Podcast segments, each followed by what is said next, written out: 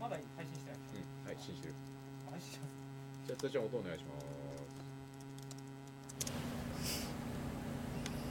こ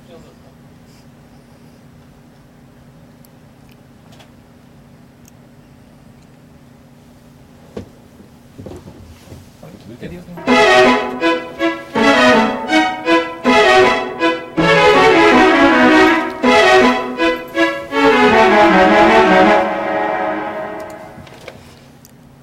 始まりましたよ。始まりました。はい。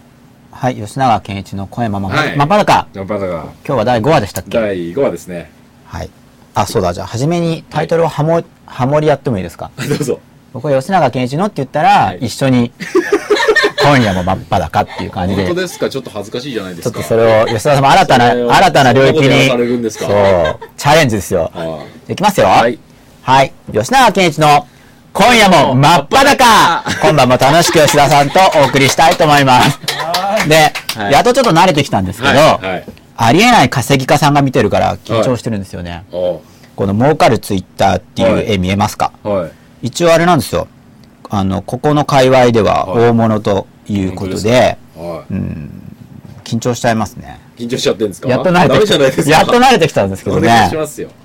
もう緊張しましたよ。はい。ということで、はい今日はですね、はい。第5話ですから、第5話。まあ、ちょっと緊張しました。声も真っ裸の、第、まあ、第1部とか決めてないんですけど、はい。初めの部分がはい、まとまりをついて、はい。新たな次元に入りますってい。うまとまりになりました。無事録画も成功するようになってきて、着々とはい。進行しております。はい。はい。それで、はい。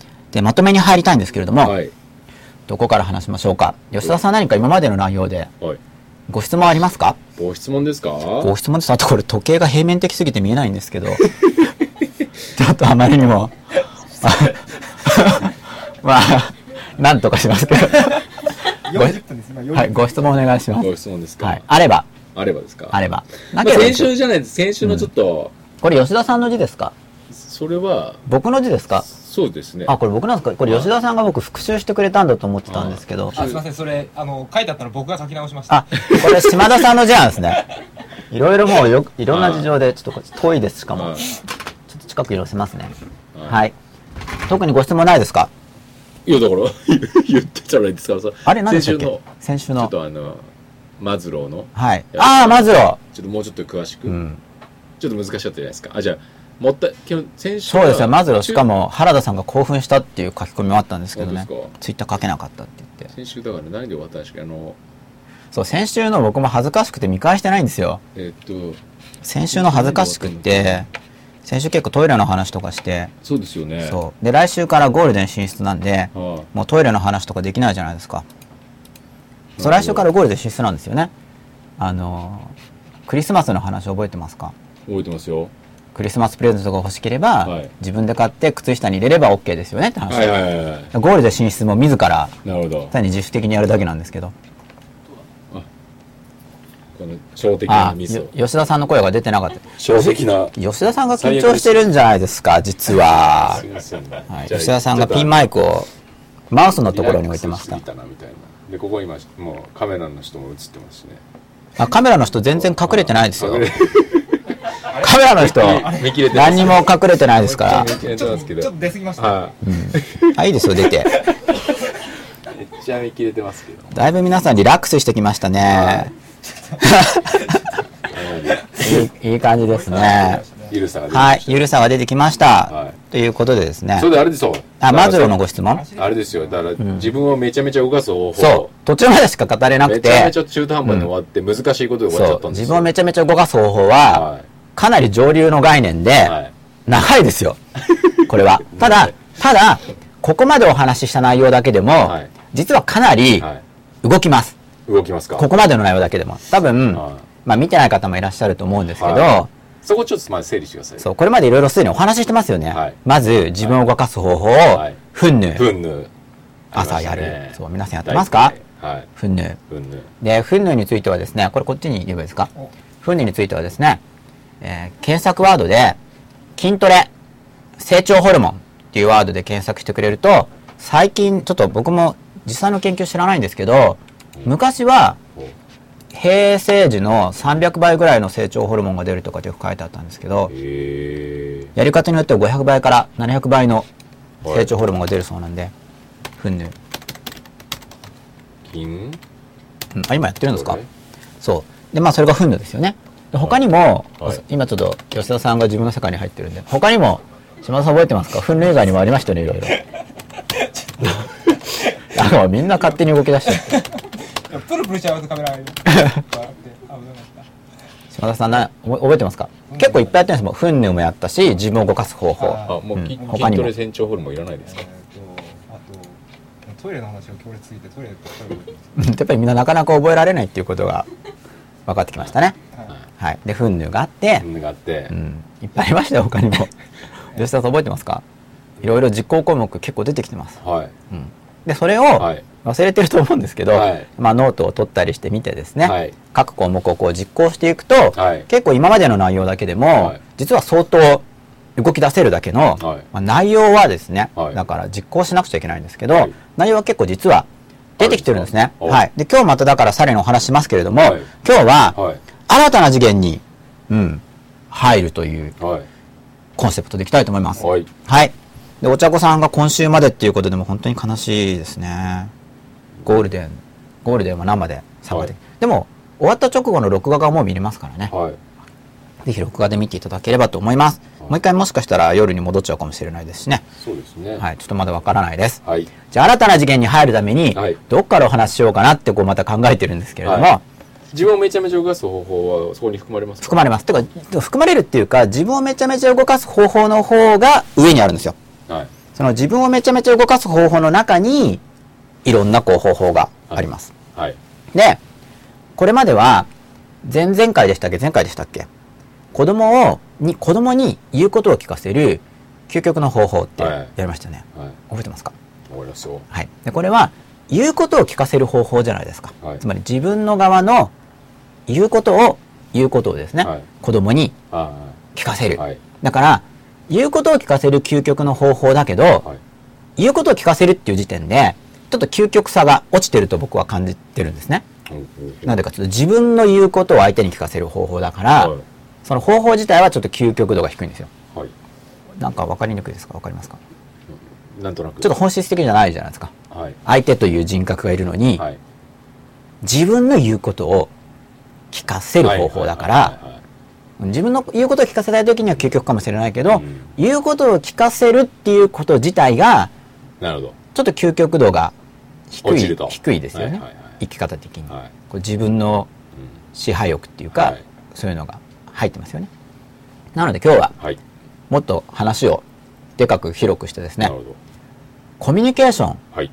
を行う上でのはい究極の方法はい。っていうのをお話ししたいと思います、はい。コミュニケーションの究極なんで、はい。つまり僕の考える究極のコミュニケーションっていうのは言うことを聞かせるじゃないんですよ。はい。どう思いますか？いやわかりますよ。言うことを聞かせるっていうのははい。究極度がは低いですよね。ですね。ですよね。そう。じゃあ、究極のコミュニケーションは何なんだ？っていうお話でですね、はいこの番組は、はい。心を真っ裸にすることで、はい。自分も相手も幸せになるんですよということを、はい。100回シリーズでお届けしていく番組なんですけれども、はい。第5回、はい。真っ裸の定義も結構進んできましたよね。はい。で前回、真っ裸っていうのは、はい。自分がいて、相手がいて、で、自分から発するコミュニケーションにおいては嘘をつかない。はい。やりましたね。嘘つかない。相手のを聞くときには、はい反発しない。はいなんか、うんち出すのがいいよって言ったときに、うんこ汚いじゃないですかって言われても、反発しないってことです。まあ先週は反発した姿をお見せしましたが。あ あ、面白いんですけどね。はい。反発しないと、はい真っ裸なんですよと。はいで、これどっちも否定形で書いてありますよね。嘘をつかない。はい反発しない。はいということで、はい否定形でスタートしてます。はいだけど、まあ否定には肯定がないと、じゃあどうやったらいいんだ？っはいていうのが、わからないですよね。わわかんないですよね。はいじゃあ反発しないで、どうするのがいいと思いますか？吉田さん的には。反発しないで？反発しないで。コミュニケーション、究極のコミュニケーションを行うためですよう。ん究極ですよ。うん究極のコミュニケーション。コミュニケーションって意思疎通じゃないですか。僕の気持ちと吉田さんの気持ちが、はい疎通うん。通じ合うために究極のコミュニケーションですよ。うん。これ究極だから、はい。例によって僕も完璧にはできないんですけど、うん究極に向かう方法っていうのを理解はい。できてると思うんで、うん何がいいと思いますか？そこだからどうなんでしょう、うん。だから自分の合わせなんていうんですかね一致させようとするとぶぶつかり合いが起こりますよね。自分の合意を合意を求めちゃうと。そう合意を求めると。理解する。僕だからそう理解。するっていう、やっぱ理解ですよね。そう、僕も実は理解と思ってるんですよ。うん。反発しないでどうするかっていうと理解する。うん。でこれが非常に面白いんですよね、うん。僕の去年行った12時間セミナーっていうのをやったんですけれども、はい。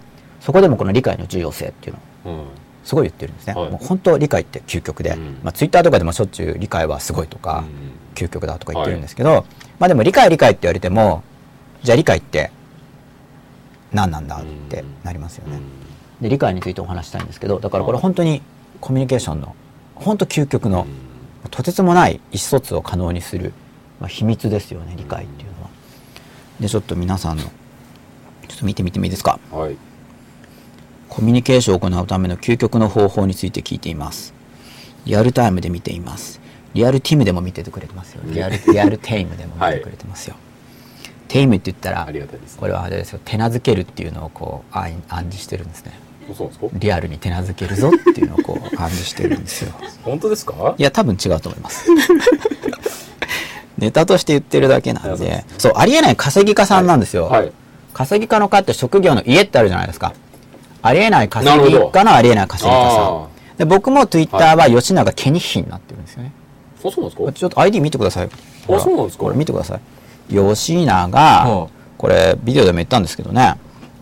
これただに文字オーバーしたんじ吉永ケニヒです。ケニヒで文字が入んないんですよ。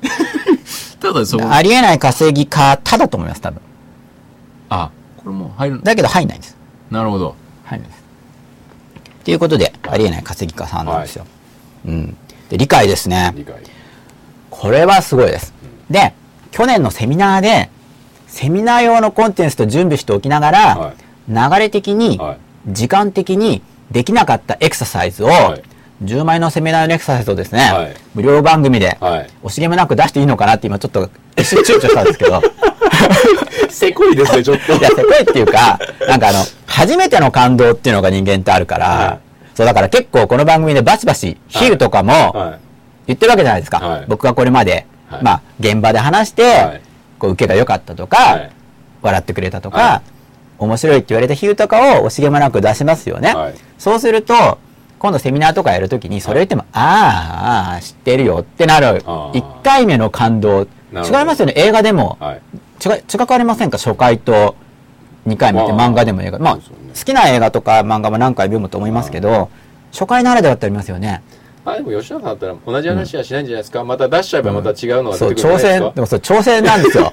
まあ出さなきゃいけないんで出すけどね。またあその湧き上がらせればいいんじただ、ゃないですか、ただこのエクササイズ自体は昔からあるやり方なんだけど、はい。うん。でも意外と知らない、はい、というかやってない。これ今引っ張れば引っ張るだけハードル上がりますけど大丈夫ですか？これ大丈夫です。大丈夫ですか、うんこれは、あの、エクササイズ自体ははい昔からあるんですよ。はいただ例によって、はいあまず知らない人も多いんだけど、はい知っててもやらない人が多いです。はい多い。はいからぜひやりたいな。はい今日やり方を伝えたいなっはいて思ってるんですね。はい。これで50、55人が大体いつも55人で、はいうん50人の方が。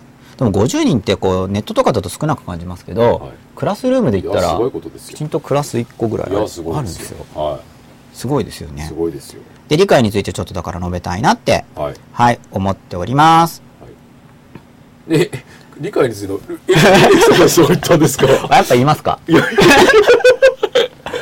それでそれでですねはいはいそうこの理解についてエクササイズやめたんですかいや言います言います前前段階と、はい。今だから時間確認しようと思ったらだから時計がこう平面になってて、4時2次元二次元でしかも赤いのか乗っかっててちょうど芯が見えないんですよ ここにやつここに。あそれで。はいこれでいきます。はい、い、きますよ、い。理解。理解。うん。で、理解の、はい。あ、そう、理解し合うってうん。言いますよね。うん。理解し合いたいって思いませんか、理解し合いたい。僕も理解し合いたい。はい。分かり合いたい。うん。分かり合いたいってありますよね。はい理解し合うことによる融合感、一体感っていうのに人ははい幸せを感じるんですよ。はい理解し合いたい。そうですねだから理うんそう、これ贅沢ですよ。うんで、理解し合いたいですよね。そうするとどうなるかっていうと、分かってほしいっていう風になるんですよ、普通。理解し合うっていうのは、相手を分かるっていう、自分が相手を分かるっていう方向性と、向こうに分かってほしいって両方ありますよね。でも、普通は理解し合いたい時に、こう、分かって、分かって、分かって、分かってってなるんですね。多くは。はい。わかりますか？うん。こう、二人は、理解し合いたい二人になりたい、そういう関係を作りたい時に、はい。普通は、多くあるパターンは、理解し合いたいから私のことを分かって分かって分かって分かってなんで分かってくれないのっていうふうになるんですよ。こんなに理解し合いたいのに、なんで分かってくれないの？あなたはダメね？まず分かっ自分のこと分かってが先行っちゃうわけですね。そう、なぜか。はい。そういうパターンありますよね。失敗パターンです。失敗パターン。失敗パターンなんですけど、多くないですか？だからこの失敗パターンを強調してるんです、まず。理解し合いたいって、まず、まずそれ自分がはい。理解し合う快感が欲しいんですよ。理解してもらう融和感。ね。融和感。お互い理理解し合っている。はいはい理解し合う、まあ、二人でも多くてもいいんですけど、人間っていうのは、理解し合うっているなって感じられる仲間がいて、はい。まあもう所属承認ですよね。所属承認ですね。うん。すごい嬉しいんですね。で、はい。それが欲しいから、分かって分かって分かって分かって分かって、分かってなんで分かってくれないのってなるんです。はい。でそれが子育てとかでもよくあって、まあ親の側がなんで分かってくれないの、はい。で子供も持ってるんですよ、同時に。うん。なんで分かってくれないの、で、分かってるんだけど、普通子供の方が、あ、子供も持ってるんだけど、はい。子供の方が普通は立場が弱いからはい。言えないんですよ。うん。そうですね。で、立場が強い親の方は、はい。なんでわからないの？っはい。て言うんです。はい。子供も、なんでわからないの？って言ったら、お母さんだって分かってないじゃんって言い返せてるうちもあるんですけど、結構言い返しづらいんで、はい一般的には。黙ってます。はいっていう状況がはいありがちです。ありがちです失敗パターンですね。はいその、理解し合いたいから、分かってほしいってやるとうまくいかないよ。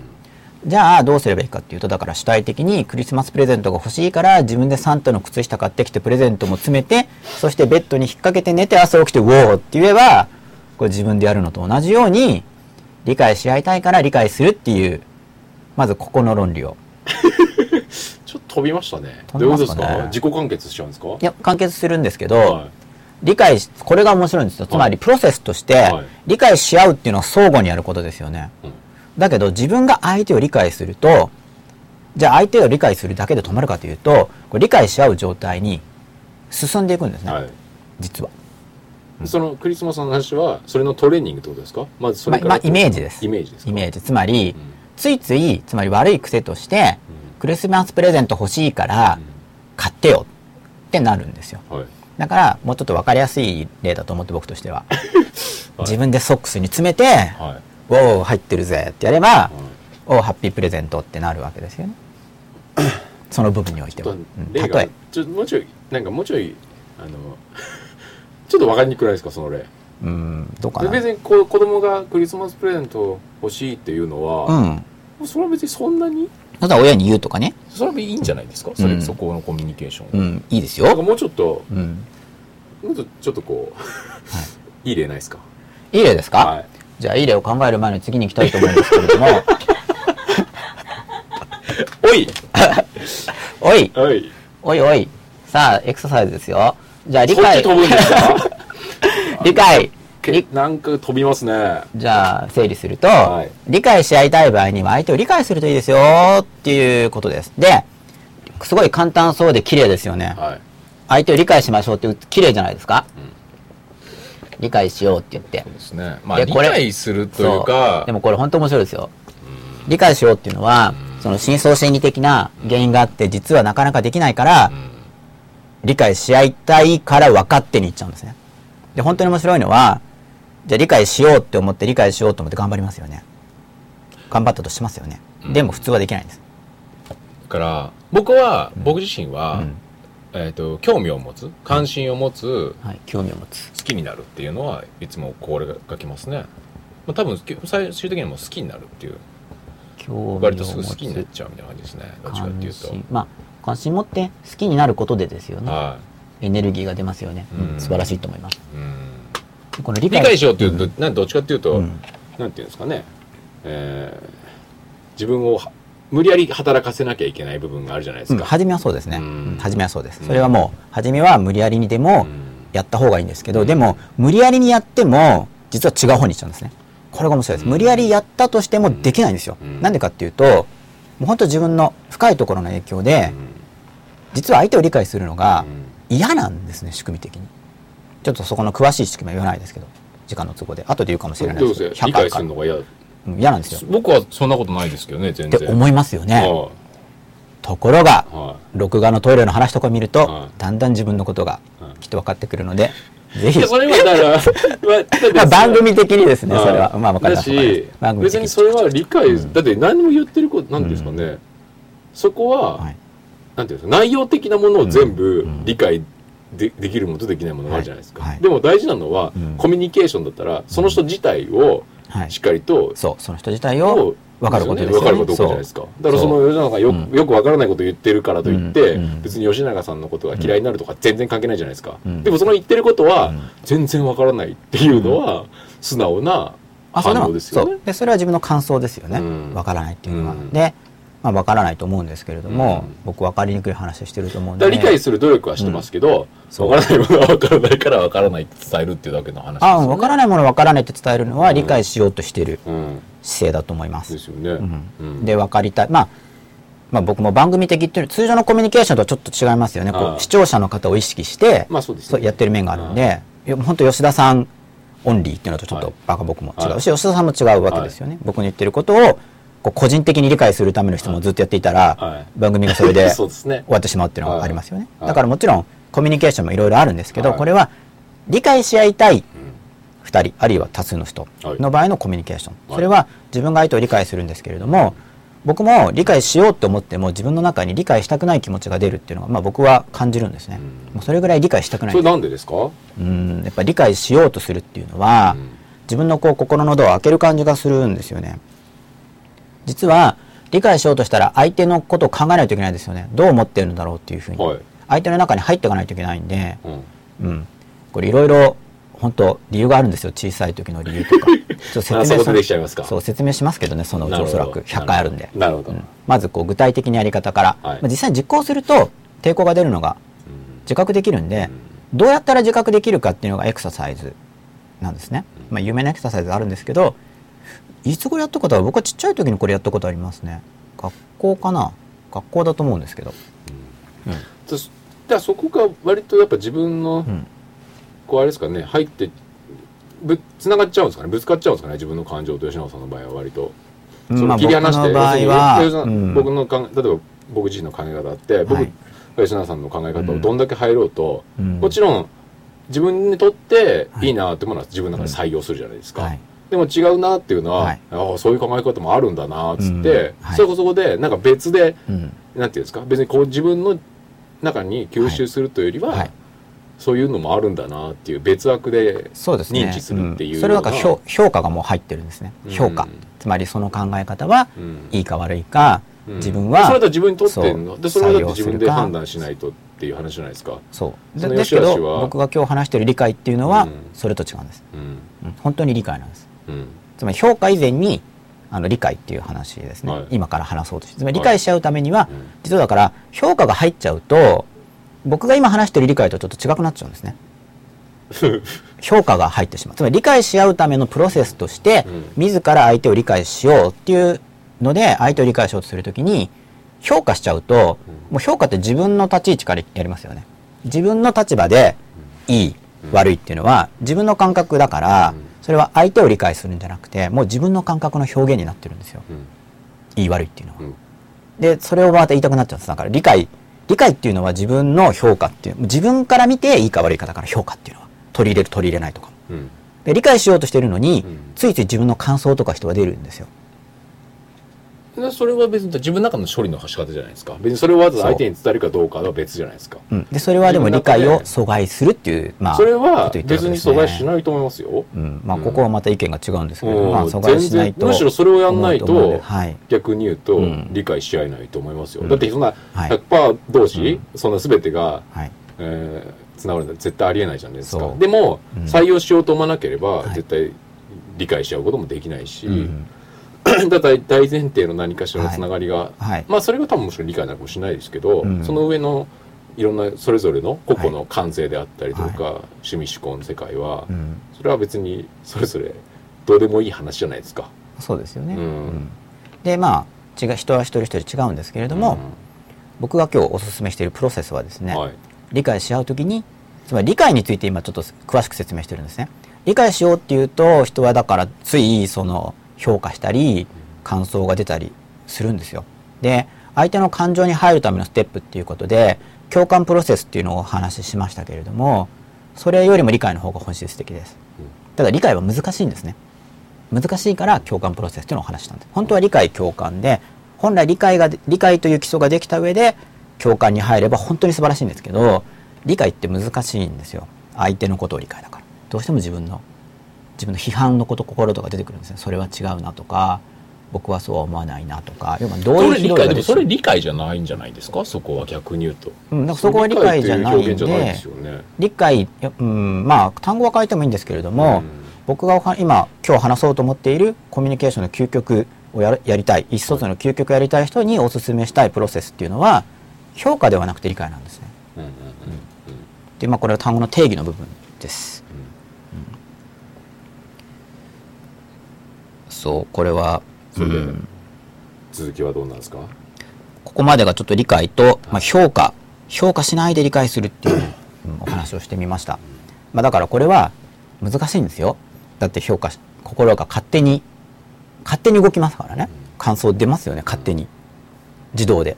理解するなくて自分の意見がこうババババババって人は出ちゃうんですね。だから出ちゃうものなんだって思ってるあことが大そしたら事じゃあ逆かな、でまず最初にうん。理解というか、まあだから自分の感情を入れないでどういう考え方なのかなっていうのを聞く、でそこからうん。自分の中に、うん。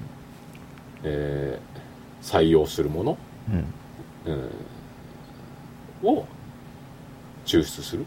作業かな、うん。そしたら。まず最初は、うん。そこですね。そっちをはい。先にはい。自分がのと、はい。その中に先にこっちを自分の感情入れちゃうと、はい。絶対、えー反発なりとかうん。理解じゃなくなってくるとは思いますけどね、はいだから最初にそっちのう。ん。うん、その自分の感情をのフィルターを通さないといううん。ことの話ですかね。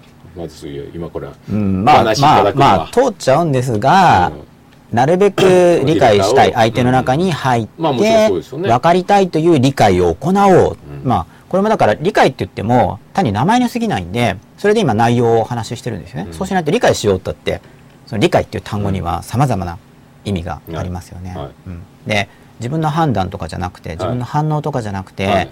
相手を理解したい、はい。それで理解そうやって理解しようとしていくことで実は意思疎通につながるんだよっていうことでつまり分かろうとしてても、はい。つい自分の感想とか、つい自分の意見とかを人はまあ言っちゃもいう言っちゃうんですね。はいはい。でそれ言っちゃうものなんだって分かってないと、警戒できないんですよ。うん。だから出ちゃうんですけどいやいやいや理解しよう。ん。う、うん理解うん。理解理解っていうふうにして理解に戻ってきて理解するっていうことなんだけど。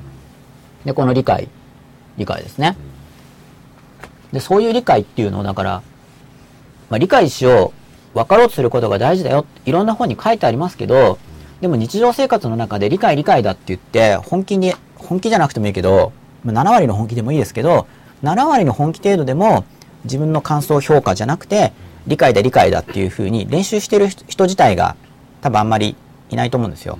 少なくとも現段階では。で そういう人を増やしたいなと思ってこうそれでそもそねも理解しようといううん。願望がある時点で、うん。まずその人と理解し合いたいっていうまず欲求がなければまずあれですよね。ない成り立たないですよね。うん、そうですね。だから、うん。理解は素晴らしいんだよっていう本当に人との、まあ、心を真っ裸うん。それで幸せになれますよってことを言ってるわけですけど、うん理解していくと本当に幸せが増進するのを結構短期に体感できるんですね。うん。例えばもちろん評価とか感想とか出ちゃうんですけどでも試みれば理理解しようっていう気持ちはもう意識で、うん、試みるだけで相当上げることができるんですね。ただ理解とは何かっていう今お話ししているようなお話を聞いてないと理解しよう理解しようと思って評価したりこう取捨選択したりするんですよ。でしてもいいんですよ。してもいいんだけど僕が試してほしいのはじゃあそういうのは、まあ、心に出ちゃいますけどね。なるべくやらないで相手のことを理解しよう理解しよう理解しようっていうエクササイズはい。をやるとはい。ろいろ変わっていきますよ。あそれさっきのエクササイズにつながるんですか？そうそうそうそうです、はい。でエクササイズしなくても、まあ、しした方がいいかな。しなくても 日常生活で試すことって、はい。うんできますよね。でぜひ試してほしいなと思ってるんですけれども、でエクサそサイズ。のエクササイズの方法とああ恵比寿様が高子さんですよ来週は私が出演するので宣伝します。来週いらっしゃるうん。高子カフェさんやっぱ自分を大事にしてますよね。ああなるほど。うん、まあでも僕がちょっと言葉足らずだから勝手にか違う解釈をしたかもしれないですけどね。はい。何を宣伝するか書いてないですからね。はい。まあでもおそらく私が出演そう。はい。パフェを要求されたんでパフェを準備しておこうと思います。パフェを。はい出演料出ないんですけどねはいあそう出演出演者の方募集中なので、はいあの番組メールアドレスになんか話したい内容とか自己紹介とかを書いてはいぜひ送っていただければと思います。出演料は出ないです。はい、で、理解。やっときましたよ、エクササイズまで。いやー、頑張りましたね。今ちょっとツイッター見てるんですけれどもね。さあ、なんでそんなエクササイズ引っ張ってんですか？うん、それはそうしないとはい、聞き流されて終わりだからなんです。あもったいぶってんですか？うん。ちょっと。一応だからそれで例えば島田さんとか吉田さんとかがどれぐらい覚えてるかなっていうのはこうデータを取ったわけですよ。2人ですけれども。はい。でなんかいや全然覚えてないなとかっていうのがあったんで 項目数を減らしてよくよくもう本当に印象づいてもらおうみたいな。これがまたセミナーとかとの違いですよね。そうですね。多分、うん、誰の感情にフォーカスしてるか覚えてますよそう何度も言ってもらって。繰り返しの効果ですじゃないですか。やっぱりもう教えるはい。理論通りですね。理論通りですか。理論通りですね。繰り返しで。復習で。言ってもらって。相手が覚えてるよって言っても一応そうですね。言えるかなって。一回質問されて答えられず、うん。そこでもう一度インプットすることによって定着するみたいなのがないですかね、はいそそれであと実践してもらったりとか。じゃあ復習コーナーが必要ですねやっぱりね100回ありますからね、はい。でもこれ本当にやってったら吉田さんもそうだけど僕もそうだし視聴者の皆さんもすごい人生が変わると思って僕はやってるんですよ、ああいいですね。本当にそう思ってるんですよね、はい。さあ理解エクササイズです、はい。でこれはじゃあ、うん、じゃあお母さんがはい。子供っていうシチュエーションでじゃあまたお話ししてみようと思う。でもお母さんと子供じゃなくても恋人同士でもいいです、はい。うん。でまず理解し合いたい場合。はい限定です。理解相手を理解し合いたい恋人同士にしましょう。で恋人親子だとちょっとやっぱり。ああ親子ばっかになっちゃうから。あのじゃあ恋人、ふまあ平等人間性の心理学さんと完全なる人間さんが相互理解をしたいとしますよね、はい。このお二人が、はい。まあ、こっちは結構こう渋いはい。哲学者みたいなはい感じで、はい。こっちはこう抽象的な顔をしております、それでですよ。はい。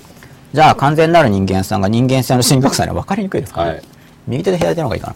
こっちの人が こっちの人にはい。こう理解し合いたいとしますよね、はい。でその場合にまず分かりたいってことを伝えるはい。ステップで大事なのは、うん。分かりたい。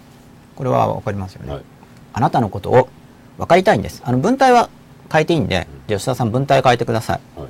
なんか言ってください。あなたのことを分かりたいっていうことを、はい。あなたのことを分かりたいっていうのは発言的に変じゃないですか。あなたのことを分かりたいんですっていうの。これは普通の現代日本語で違和感のないえー発話に。あなたのこと分かりたい。とあなたに興味があります。あ興味があるだと違いますね。ねそうですか？興味があるっていうのは関心が高いって意味だから、うん。理解したいっていう意味のでも理解したいいというだからでも、今日理解ししたいと、うん。まあ確かに違うのは分かるんですけど、はい、それその意味の日常語。でも理解したい。そう君を分かりたいっていう意味の日常語。うーん。ないですか？ないとしたらその意味は発話してないということですね普段うん。うんまあもしなかったら単純にうん。分かりたいでもいいんですけれども、うん。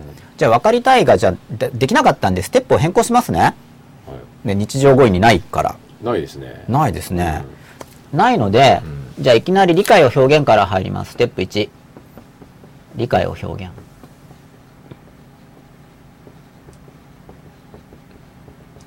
理解を表現です。理解を表現っていうのは相手の話を聞きますよね。そしたらあこれこれこういうことなんですね。ってこう聞くんですよ。例えばあそっか吉田さんはやっぱりうんちはすごく汚いものだからそれを人にちょっと先週の話聞いてない人は分かんないかもしれないですけどそううんちはすごい汚いものだからまたその時またなんかうん。気づいちゃったんですか、あの話でまたまたそうやってすぐそこばっかり気になってて、すごい傷ついてましたね、傷ついたんですよ、はい。で傷つく理由とかだからこそ傷つきやのすい。やつもう本当と探っていくんですよね、はい。その傷つくっていうことはなんかやっぱり理由があるはずなんででしょうね。うん、でもいろいろ探っていくと発見がある、たんだけどうん、ちょっとそこが理解を求めてたけど理解されなかったっていう話ですかね、まああといろいろありますよね。嫌われる恐怖とか、うん。で僕ね多分そこが多分だいぶうん。なんかあれですよね。なんかずれてる感じしますね。そそこでなんでうん。嫌われる嫌われないにはい次元が違うじゃないですか、あで僕は見捨てられ不安そっていうのが強いんですねでそれを解消しようとう思って、そんな。もうブログ記事出したりブログタイトル変えたりハンドルネーム変えるだけでも嫌われる不安が相当出ます。本出す時はもうかなり来ましたね。すごいですね。それであえて出すっていうのがポイントですよ。それはい強いのにあなるほど。本まで出すみたいな、はい。相当来ましたけどね。でもそれをこう乗り乗り越えていチャレンジャーですね。く僕は。冒険家ですねうん。そこを乗り越えて解消する、はでやっと大人になれる。いなれると。まだなってないんですよ、はい。まだこの子供の頃のトラウマが すごくあるんでまだ大人ではないです。そういう意味で。発達段階をはい。取り過ぎてないんですけど、はい。取り過ぎたいなって思って今。これ番組もそうですよ。そうですよね。真っ裸って言って。そうですね。そう。はい。で理解を表現しますね、はい。だからこういうことなんですか？って。自分の意見じゃないですよ、うん。あなたはこういうことの意味で言ってるんですか？とかそういうことの内容を表現して、まあ、要は聞きます。こういうことですよね。って聞きますよね。これは分かりますか？わかりますけど、うん。だわわかりす。ごいわかるんですけど、うん。だ僕的には、はい。もうその時点でちょっともううざいんですよね。あうざいっていうのは？そういうどういう感じですか？あなたのことを分かりたいということ自体で,うざいで、ですよね。そもそも分かるわけがない、こぜこの間の話じゃないですけど、そう分かるわけがないんですよ。ですよね、うん、うざいってどういう感じですか？だから構われるのがうざいんですか、そうですね、うん。そんだから分かるわけないから、はい。分かろうとしてもうん。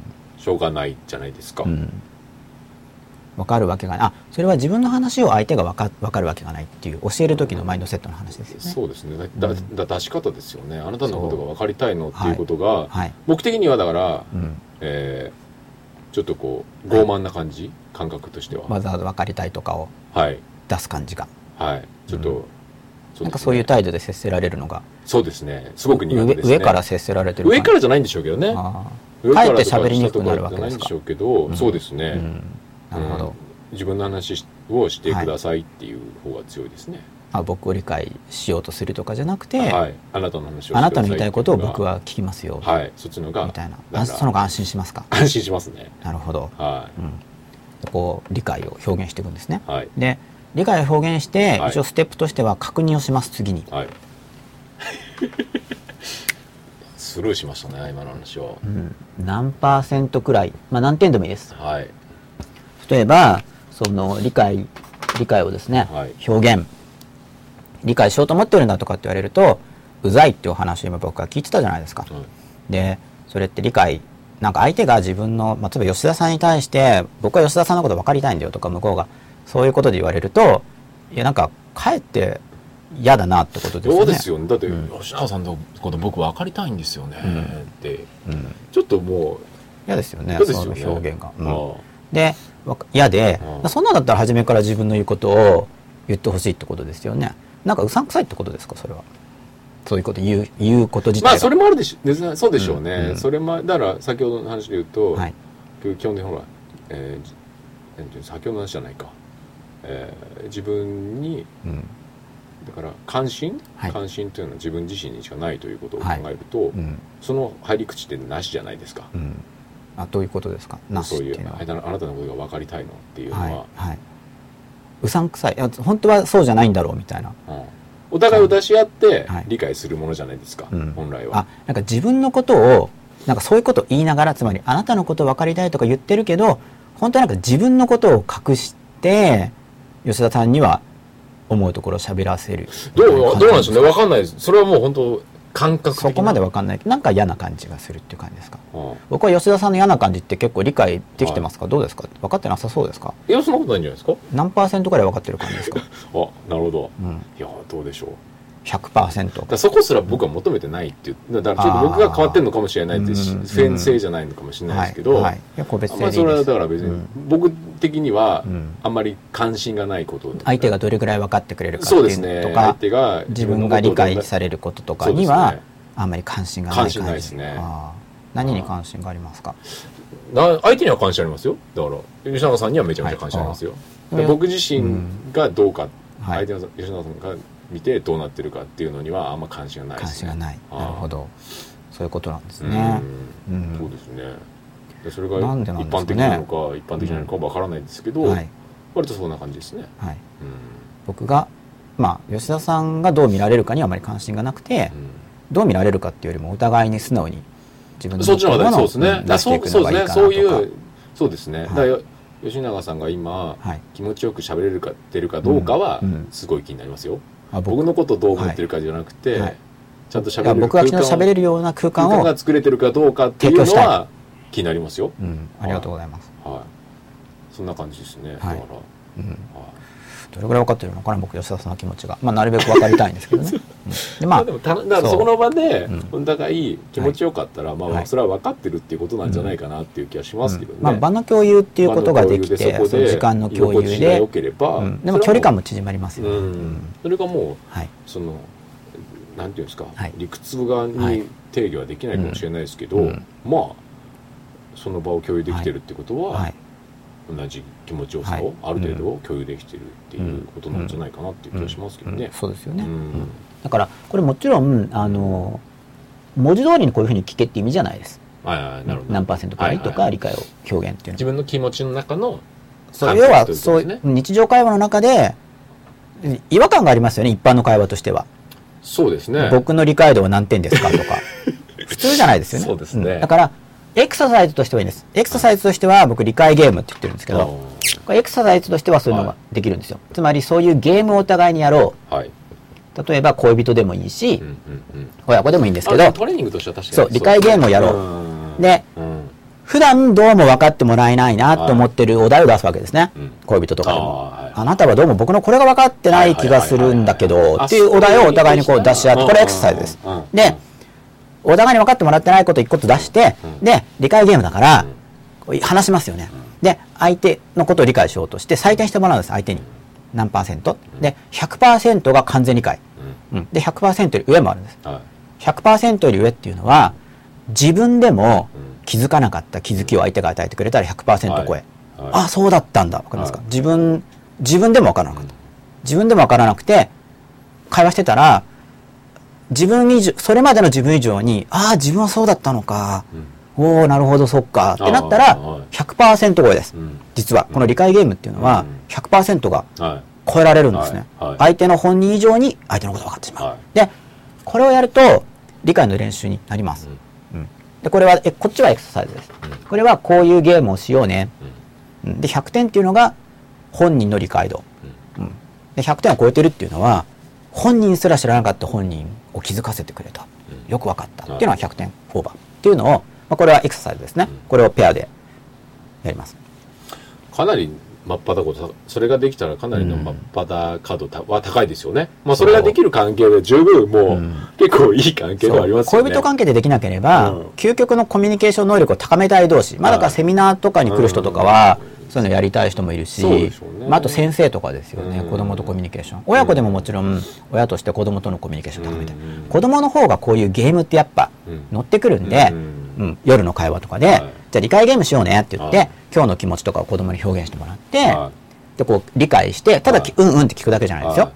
こういうことなのねっていうのを言わないと相手も採点できないから、こうでこうでこんな気持ちなんだねっていうお話をして、じゃあお母さんだったらお母さんは何々君の気持ちをわかなんどれくらい分かってるかな？何点っていうふうにその採点基準も説明して、採点してもらいますよね。で結構下手すると30点とかなんで。あれ実際にやってみるとでそしたら次にもし点数が低かったらお母さんはあなたのこと分かりたいから恋人でもいいですよ。お前のお前でもいいしあなたでもいいけど君でもいいけど君のこと分かりたいからそのもう30点とかじゃ、情けないからもっと説明してくれ分かりたいからって言って頼んでその続きは点数が低い時にはもっと説明してもらって。でもう一回自分であってことはこうなんだね、ってことはこうなんだね。っていうふうにとにかく相評価を得られる。相手のことを本当に理解するだけです。本当に理解するだけです。うん。でこれをやるんですね。いはい。つまりこれはいわゆるこうただリスニングとかとは次元が違うんですよ。ただ「うんうん」って聞くのとはちょっと違いますよね。実際に自分の言葉でじゃあこういうことなんだっていうふうに説明して目指すところは相手の本人の理解を超えた理解。で自分の意見じゃないです。相手の理解なんです本当に。でそれを表現した相手が点数をフィードバックしてもらうとこれでフィードバックがかかるんで練習になって理解度が上がる。でこれが本当面白いんですけど人間って相手の中に入っていって相手を理解しようとすると自分の中の反発心が消えちゃうんですよ。うん違う意見だとしても相手が。うん理解できちゃうから。うん気持ちが分かるから反発しなくて済むんですね。で理解し合える。だから議論とかいらないんですね理解すると。本当これ究極で。でも究極だからでも心がけてるだけであ理解できるかな。でエクササイズで理解ゲームとかやってたら理解する力が伸びますよね、うん、でエクササイズの時は何点でいいですけど日常会話の時にはもちろん自然な語彙でやるんです。こういう話を聞いたことがない人が聞いていても違和感ないようにしてやるんですけど本当に理解って理解だけでいいんですね。知りたいな知りたいな。で向こうがこっちのことを知りたかったらそのことも理解してあ僕のことを知りたいんだなと思ってまた自分のことをそれは相手のリクエストに応えて、うん、話せばいいんですけれども。ただ多くは理解される経験が少ないのできちんと理解してあげるとやっぱり理解してもらいたいからいろいろ話してくれることも多いです、そんなもんなんですかね、うん、僕の経験ではですけどあねそうですか。ぜひちょっと機会があればはい。ということで理解ゲームのお話、はい。はまたスリープにしちゃったんですけどね。お真っ裸は100%超えの連発です。そうそうそう。わざわざあなたのことを分かりたいんだっていうふうに言う必要はないですね。あの単語で、い、うん。うん。まあ、基本的にはこれは理想的には雰囲気でできるといいです。そうですよね。そう。理解を。ん？さっきの話だと自分からあなたのことを分かりたいんだ、そう。という意味のことを言うっていうふうに僕は言ったと思うんですけど、うん。言う。日常単語でどう言いますか？ないわけですよね。なかったですよないですね。それ語彙がないんですよ、あ実際にないんですか？うん、だ文化的にあんまりないってああそういうことですか。あ僕の中にさっきの話だと僕の中にないんじゃなくてそうそう。ないわけですか？そう。一応吉田さんに聞いたんですけどでそういう文化じゃないんですよねだから。なるほど。文化。文化として準備されていれば単語があるんですけれどもまだそれがうん一般的じゃない。うん。基本的にだから雰囲気で。うん。雰囲気でやっていくわけで。じゃあそういう雰囲気を出すにはどうすればいいかって思いますよね。うん。思い思わないかもしれないけど。でそういう雰囲気を出すためには自分で自分のことを理解するとそういう雰囲気が出るんですよね。自分で自分のことを理解する。自分の過去のトラウマとか自分の弱みとかを自分で自分を理解してあげる。そのこの理解エクササイズでは他人とやりますよね。採点してもらって。でこれが自分で自分を理解する練習になるんですよ。他人の方が楽です。援助してもらえるから。客観視しやすいし。だからまずこの他人との間で理解のエクササイズっていうのを行って上達してくると自分で自分ができるんですね。で自分で自分のことが分かってくると理解もう自分でも自分をいつも理解しようとしてるんでなんか大丈夫なんだなっていう雰囲気が出やすくなるんですよね。あんま驚かなくなるし自分の心の醜さとかよく見てるといろいろあってもなんか驚かないんですよあんまり、あまあそれそうかなって思うから。でもそうかなって思うのが理解じゃないですか、うん。まあ、だからフェイズとしては、まあ、他人との理解練習はい。が基礎になって自分が自分を理解するっていうのができるようになる、うん。そうすると雰囲気が変わってきて、うん。でそれが上達するとっても今度繰り返しになって他人に対する理解も上がってでこれ究極だから僕も自分の点数をスケールがあれば上げていかないといけないんだけど。これ究極ですよね。完全に理解できるとかって到達できないと思うんで、うん、まあでも理想はですよね、うん。そういう何ていうんですか。どんな人か相手を理解するって言葉で経由しなくてもある程度感じ取るものっていうのが多分日本的なんですかね。うん、外国のことがわからないんですけれどもね、うんでこれが理解エクササイズでこれまでのお話のまとめになっていてはい。かつ一個先の世界に入ってるんですよね。言うことを聞かせるとかじゃなくて、うん、理解するだか。らいいでしょうか。でマズローさんのお話で はい。これまた別のマズローさんで人間性の心理学なんですけれども、はい。これではい。そうこれちょっと、まあ、別によこの本読まなくてもいいんですけど、うんと一応これをそう。はい。あじゃあこれはやめときましょう じゃあそれにつながもうお時間だし。じゃあそれにつながってるお話で、はい。ダンゴムシの話の続きをしたいと思います。あダンゴムシ。ダンゴムシ。ありましたね。ありましたよダンゴムシ。えー、ダンゴムシ。あとその後に続く言葉は何だったっけ？なんだなんでしたっダンけゴムシ。ダンゴムシ。虫コロコロコロ転がりますよねダンゴムシ。あれ？コロコロコロコロコロまあ、コロコロでもいいですよ。まあ、コロコロ、さっき僕、前僕がおお伝えしたのは、対人コミュニケーションで、ダンゴムシになっても大事な人だから、そばにいてあげたい人のお話をしたんだけど、いいや、コロコロコロっていうのは一つの、うん、一つのそれをやり方で。あれ自分自身がダンゴムシになってる話なんですか？そうそう。やだからそう、これダンゴムシになった上で、ごめんね、コロコロコロコロコロコロコロ。これダンゴムシコロコロですよね。まあ僕は放送でお伝えしたアプローチじゃないですけどね。一応こう、まあそれはでかか関わって、関わっていきたい人のための時の話をしたんで、まあ別にコロコロしてもいいんだったら、ごめんね、コロコロコロコロ。まあそうですよねそれは島田さん的には。あやっぱダンゴムシはコロコロかな。そんなんで一番楽ですよね坂とか風があれば、あ俺は転がるさ。コロコロコロコロコロ。まあ一回限りだったらいいんですよねでもでもさ、転がり方が軽やかだったら次もあると思いますよ。ああ、なんか。コロンシューっていなくなって、んあれいなくなっちゃったみたいな。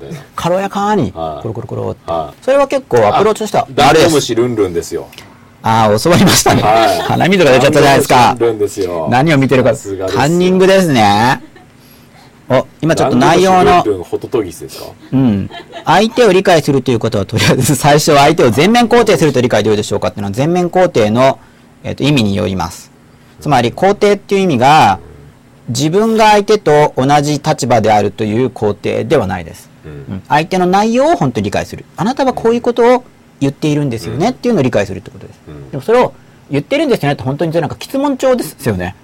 理解、本当に理解するってだけです。でつい自分の話しちゃうんですよ。うん自分の評価とか、あ、俺もこういうことがあって、それ共感なんだけど、本当は理解が先。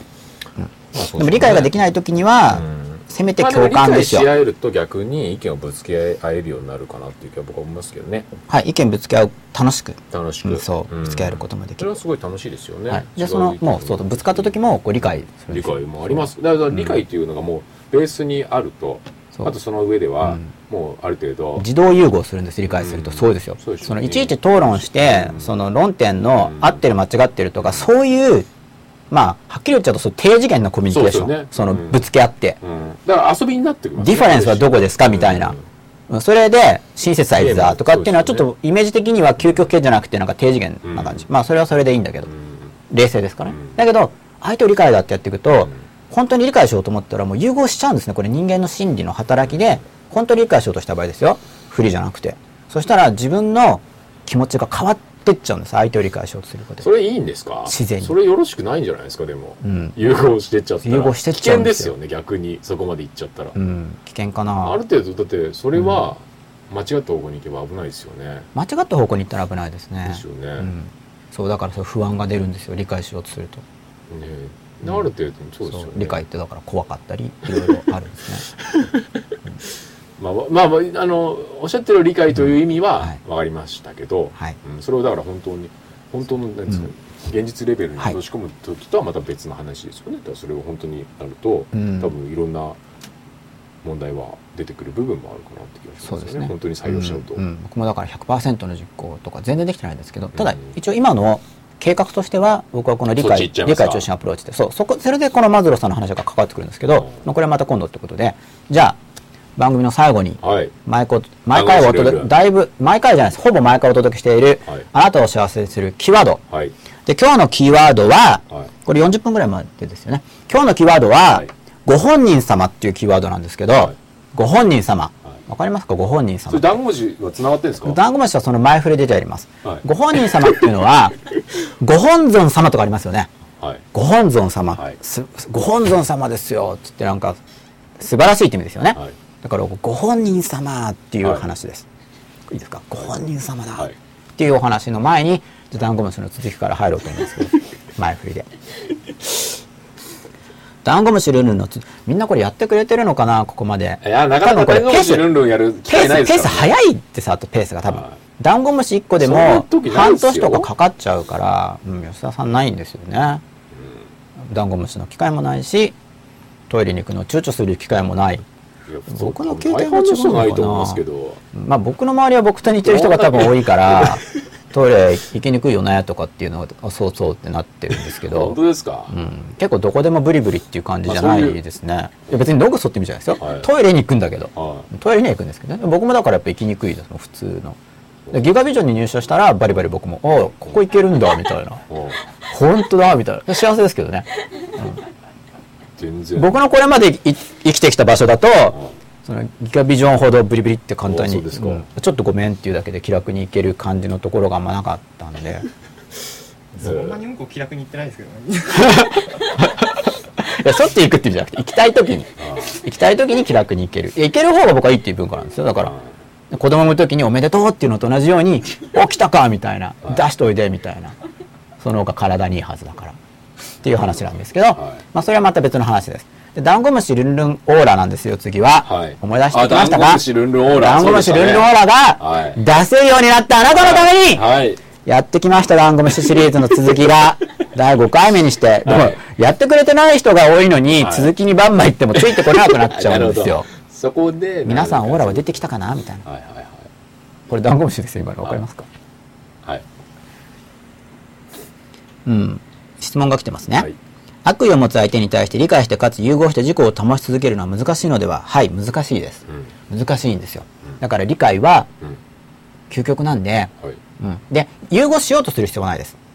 融合しようとする必要はないです。理解しようとすればいいんですね。でも、まあ、悪意を持ってる人の場合には悪意向こうが持ちすぎていると耐えれなくなるんで試みない方がいいです。ただ普通の人間関係の悪意であればその悪意をよく理解してあげる。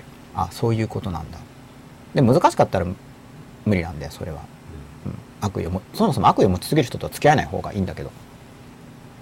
まあそうですね。そう。それはさっきのこのマズローさんのに書いてあるんですよ、その自己実現のまあ別にこれが絶対的なわけじゃないけど、うん。うん決して、はい。うん、すごい参考になるなと思ってるんですけどね、はい。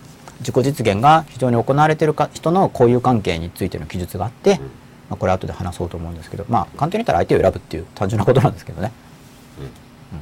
つまりもともと向こうも理解したいっていう気持ちを持っている。善意が強い人と付き合った方が当然いいです。まあそりゃそうですよね。悪意がある人とやっていこうと思ったら自分の側が強くなってないと確かにやられちゃうから。ただ要するに多くの悩んでる方々は、多分相手選べたらそれ楽じゃないですか、うん。でも例えば親子関係もちろんそうですし、えー社内関係もそうでしょうし、うん。はい。要するに選べないけどうん。合わない人うん。とどうやって、えーコミュニケーション取ればいいですか、はい。っていう多分、うん。多くのうん。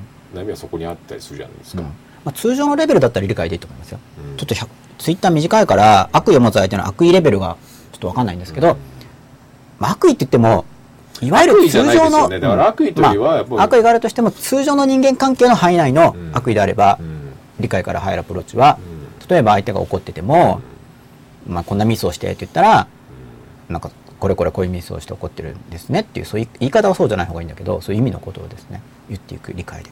でダンゴムシルンルンオーラができるようになった人は次どうするかって話に一応入っちゃうんですけどちょっと先走りすぎてるかなそしたらこの次のステップは半年後かもしれないですけどね、は一応続きを言うとダンゴムシルンルンオーラの次はですね、まあ、これは予測が難しいと思いますけど吉田さんだったら次はどうしますか？えーっと。当てなくていいですよ別に。これは、えーっと。僕のあがやられて、うんダンゴムシの話を一言でもいいから説明してくれたらルンルンしててそこからオーラ出して、ミノルさんのノートが分かりやすいんでぜひ見てください。あ。ダンゴムシ分からない人。あの人、うん。何で検索すれば出るかな。ローマ字ミノルスペースカタカナツンデレで検索したら出ると思うんですけど、でちょっと試してみましょうか。はいみから見てるねダンゴムシの話をミ一ノル言でもいいから説明してくれたらツ嬉しいんですンけど。デレ。これですね。ツンデレ旦那様会計士受験家コス4コマ漫画脱アジョンチ。そこにダンゴムシの話が書いたんですか？書いてあるんですよ。多分ですが。はい出ました。ももりん忘れ物はお出かけの中ズザーみたいなところで始まってるんですけどこれここに書いてありますよ。第3回をノートを取りながら視聴したので公開しておきますって言って。おすごいですね。そうですよ。すごいですね。これ吉田さんですよこれ多す分このこのほら。えー、すごい。やったーマンかよって思ってる人。あすごいですね。口ではすっごいですね。すね。心ではやったーマンかすよごい。これ吉田さんだと思います、うわすごいですね、うん、僕なんか弱い子みたいに書いてあるまあ弱い子ですからね。まあ弱い子ですからね。ですからの下で一人で。は繊細いにそうですよね。文庫本とか読んでダンゴムシるタイプルンルン強い子なんいらないですかダらね。ンゴムシはい。で続きです。はい。ダンゴムシルンルオーラーの次はですね、こはい。れちょっと僕言いにくいんだけど言っちゃうんだけど、はい。一応僕はどう思ってるかというと、はい。ダンゴムシルンルオーラができるようになったダンゴムシは何になるか、はい。ダンゴムシルンルンオーラ菩薩になるんですよ。お菩薩いっちゃいますか？そう。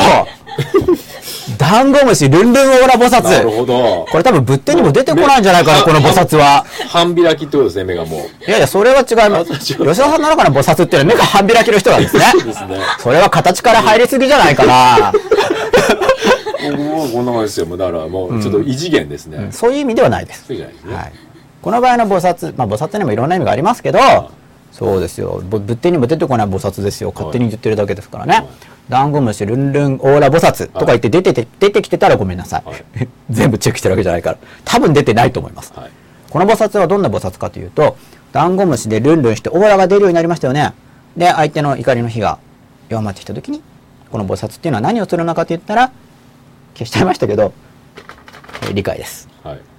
理解です。次は、うん。だから今日のお話を参考にしてダンゴムシルンルンオーラまでいったら今度その相手の理解。そしたらもうあなたはダンゴムシルンルンオーラ菩薩、まあそこまでいったらダンゴムシになる必要なくなりますよね。はっきりそこまで大きかったら多分ダンゴムシ菩薩はまず仮の姿としてダンゴムシぐるぐるぐる。で菩薩になりきれない時はコロコロコロコロコロコロっていうこう島田さんバージョンで坂道を転げ落ちるダンゴムシコロコロうんということでさあご本人様のお話をして今日は締めたいと思います。はい。ということでですね。ご本人様の話？ご本人様の話吉田様も忘れちゃいました。ダンゴムシルンルンオーラ菩薩の話をしちゃったからうんご本人様。はい。これはご本尊様っていう言葉がありますよね。はいご本人様っていうお話です、はい。でご本人様って何ですかっていうとまあこれもまた隠語なんですけどね、はい。僕と僕の周辺っていうか僕ぐらいしかあまり使ってない単語なんですけれども、はい。ご本人様。これは何かというとコミュニケーションするときに、はい俺は本人なんだから俺の気持ちは俺が一番分かってるよモードの人、意味わかりますか？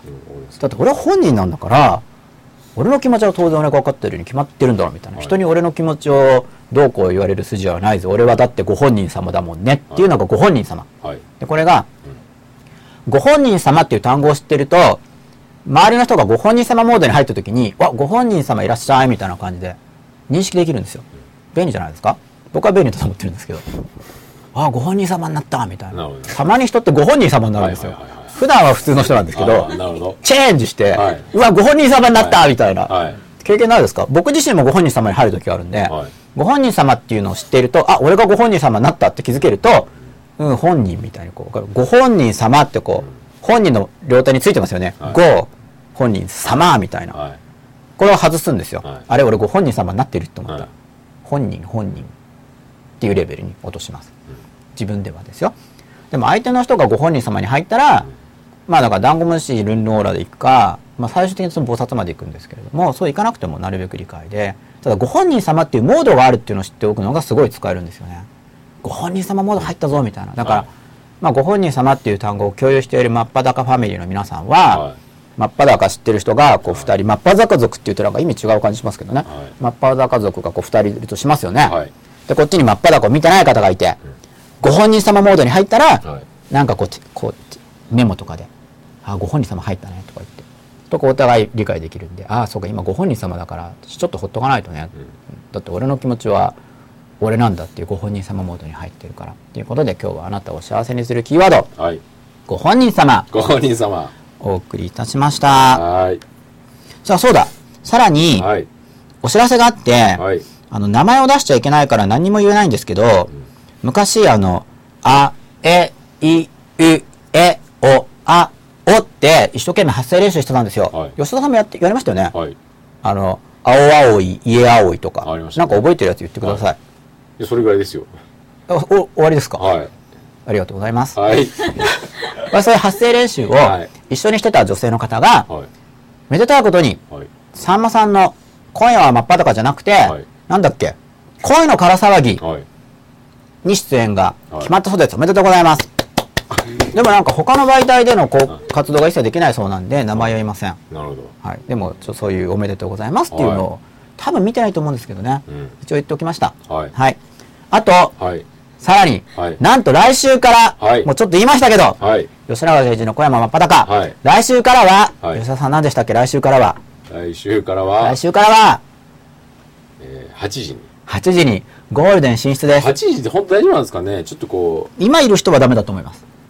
だって10時半の見てる人たちだから。うそうですよね、でも一応僕は早寝早起きを推奨しているんですよ。はい僕も早く寝なくちゃいけないんで、はもう真っ裸が始まってから睡眠リズムが大幅に狂いまくり。早寝早起きの僕はは日の出とともに起きるタイプなんだけど、はい帰る頃明るいんですよ、真っ裸は。朝朝やりますかじゃあもはや明るいみたいな。今4時ぐらいから明るいですからね。そうですね全然あ朝憤怒できてないじゃないですか。いやだからもう、不一致になっちゃうんで、それもあって。うんはい僕本当早寝早起きな、はい。本来は。はい。本来は早寝早起きなんで。さあ、そう、来週は午後8時からで、はい。高子カフェさんがはい。顔出しなしで、顔なし。パフェを食べながら喋るという芸を見せてくれます。なるほど。反応ないですね。どう取りはい。パフェを喋りながら、パフェを食べながらはい。喋るという、はいもう素晴らしい技を見せてください。あーすごい。僕は喋りながらだと食べれないし、食べながらだと喋れない。3人で食べながらなんか、ランチとかすると一人で喋ってて、なんか食べ物残ってる派です、僕は。はい。うん。同時にできないんで。はい。でもそれをこう、食べながら喋って、顔は出さない。というすっごい技をですね、はい。僕も生で見たいなって思ってお呼びするんですけど。ど。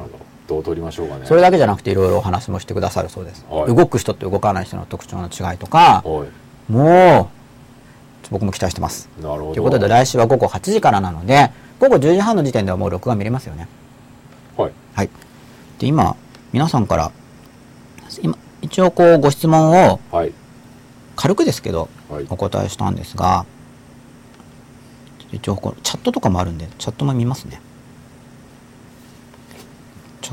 先週の僕のチャットもなんか反映されてなかったらしいんですよあ。そうですかはい。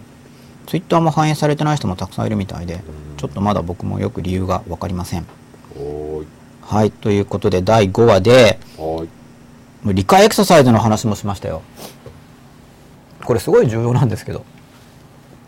セミナーコースの皆さんはぜひセミナーでやってみてください。できますよね、簡単に。そうですねまあもうちょっと掘り下げたいですけどねまあいろんなバリエーションがあるんですよ、セミナーでは。なんかこう、指でやるとか。うんなんか、人によって違うと思うんですけど、なんか、理解度でこう指で1、2、3、4ってやるとか、僕は点数字派なんで、まあ、パーセント、100%とか、パー数字好きですから、僕は。うん。まあ、そこは本質的じゃないんで、まあ、いくらでもアレンジできますからね。まあそうですね。うん。はい。理解度に動物当てはめてもいいし。えあれですよ。だから理解するというよりははい。相手に関興味を持つっていうのが一番重要だと思いますね。相手に興味を持つことが、うん。で好きになる。うん。興味を持って好きになる。それうん。興味を持つことで好きになるんですか？そうじゃなくて、両方、両方同ますよね。両方同時にやる。そのし自分の知らない感覚感性だとかはい感覚っていうのは興味深いな。興味深い。ででなんでそうなんの？なんなんでなんでっていう方がそうすると好きになっていく感じ。好きになりますよね。だってまだ理解でするじゃないですか、はい。そこで、ううん。んななるほどねって。で分かるまで質問はしますよね、だか。ら、そうすると、まあ、そこから入ると、なるほどね。そういううん。生い立ちならば、はい。そうなんのねっていう時はあー。なるほど。なるほどと、うん。こう理解。相手が理相手が理解できると、そうですね、そうするとまあはい。まあ普通に好きになるじゃないですか、い。分かれば、うん、うん、いいアプローチだと思います。そん、な感じですね、はい、相手に興味を持って。興味を持つのが一番大事だと思いますね、こう知っていこう。じゃあ僕と接する場合は、はい。吉永さんなんだこれってこう興味を持って、そうですね、さまあ初めはそうですよね、うん。不思議な人がいるぞと僕もよく生き抜いてきたなって思って感謝してるんですけど。そうそうもう。もうそ意の時点外と生きで抜いてきてね。その時点でちょっともう愛おしくなっちゃうじゃないですか、ん。すごいなあの人はどう。いろいろダウンしながらも生き抜いてきてますからねなと思うと、うん、ありがたいとしか言いようがないんですけどねうんいろいろあったんだけどなみ素たいな敵ですよね、うんうん、そうするとちょっとわけのわかんないこと言ってても、はい。もうどうでもいいじゃないですかそんなことはっていう。うん。まあどうでもいい よくないですけど何かにしようとしますけどどうでもいいっていうそこが別に合うか合わないかはうん別になんていうんですか、うん。そこで、うん。その、えーだはい。だからといって好きとか嫌いとかのうん。次元じゃない話になるじゃないですか、はい。まあ、一応録画の人のために解説すると、はい。僕がさっき「嫌」って言った部分はあの理解ではなくて、うん。自分の感想を表現した部分なんで、うんまあ、そういうのを分析して聞くといろいろ面白いと思うんですね。僕はちょっと自覚的に動いてる面がはい。結構あるんで、はい。ということでまた締めの文句はどうしますか吉田さんまとめてください。はい。はい。じゃあ今日もありがとうございましたそういうまとめですか。ありがとうございました。来週8時からよろしく。来週は午後8時から高子さんをお待ちしてます。待ちしてます。よろしくお願いします。ありがとうございました。ありがとうございました。おやすみなさい